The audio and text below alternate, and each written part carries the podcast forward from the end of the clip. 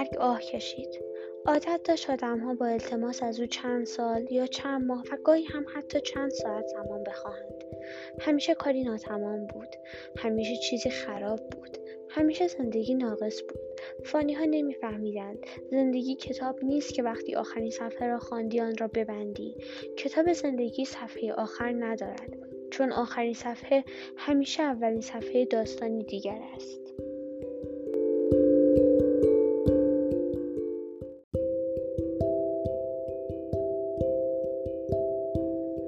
سلام من زهرا سجادی هستم و در این پادکست می‌خوام در مورد اثر درخشان از کارگردان و نویسنده برنده‌ی اسکار گیرمو دل‌تورو و نویسنده پرفروش از نگاه نیویورک تایمز کورنلیا فونکه در ژانر حماسی فانتزی به نام هزار توی پن صحبت کنم.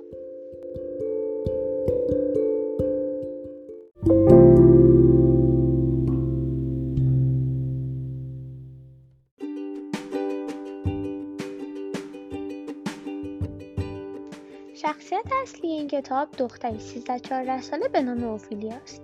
اوفیلیا عاشق کتاب خوندن و تنهاییش رو با اون پر می‌کنه. مادر اوفیلیا بعد از مرگ پدرش با سربان ویدال ازدواج می‌کنه و از اون بچه دار میشه. برای همین اوفیلیا و مادرش به خونه سربان ویدال میرن. اما ویدال آدم ظالم و خشنیه. واسه همینم اوفیلیا اونو گرگ صدا می‌زنه. اوفیلیا واسه اینکه بتونه خودش و مادرش رو از دست گرگ آزاد کنه به یه موجود افسانه‌ای به نام پن اعتماد می‌کنه و پن به اون سه تا میده. و اوفیلیا بعد از موفقیت توی این سه مأموریت که توی هزار توی در جنگلی کنار خونه ویدال هست می‌تونه وارد دنیای پن بشه.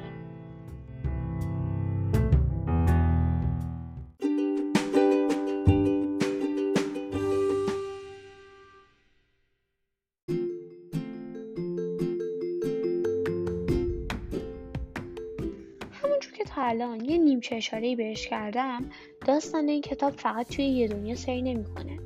یکی دنیایی که اوفیلیا توی اون روزمرگیش رو میگذرونه دنیایی که توی تابستون سال 1944 پنج سال بعد از جنگ داخلی اسپانیا و در اوایل دوره فرانسواست دنیایی که توی اون آدمای ظالم خشن و بیرحم و سلطه‌جویی مثل ویدال. و یه آدمای مبارز و باهوش که توی این داستان می‌تونیم به مرسدس شورشی محلی در نقش خدمتکار تو خونه ویدال و یه آدمای موتی مثل مادر اوفیلیا که خیلی رام و آروم و ساده است اشاره کنیم. ولی دنیای دوم دنیای زیر جنگل. دنیایی که توی اون فرشته و پری و پادشاه یا موجودات ترسناک بیچشم با دندونای دراز و خونالود وجود داره.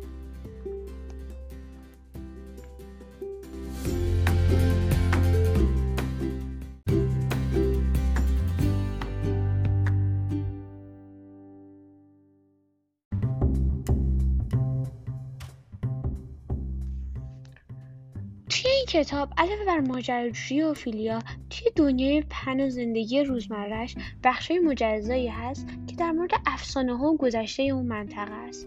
در مورد آدم هایی که الان دیگه وجود ندارن.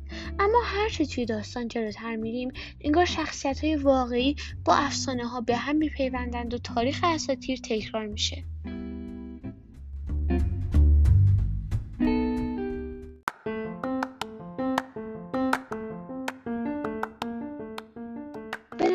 کتاب می‌تونه شاهکار باشه.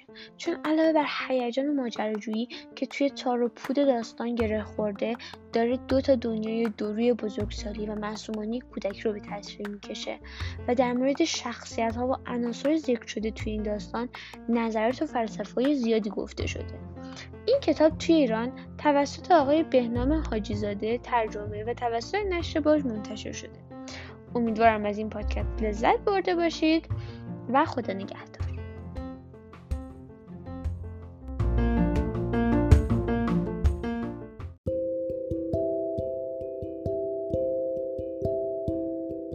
کاری از سید زهره سجادی موحد پایه نهم دبیرستان استعدادهای درخشان دکتر اسحاق حسینی قم منطقه دو.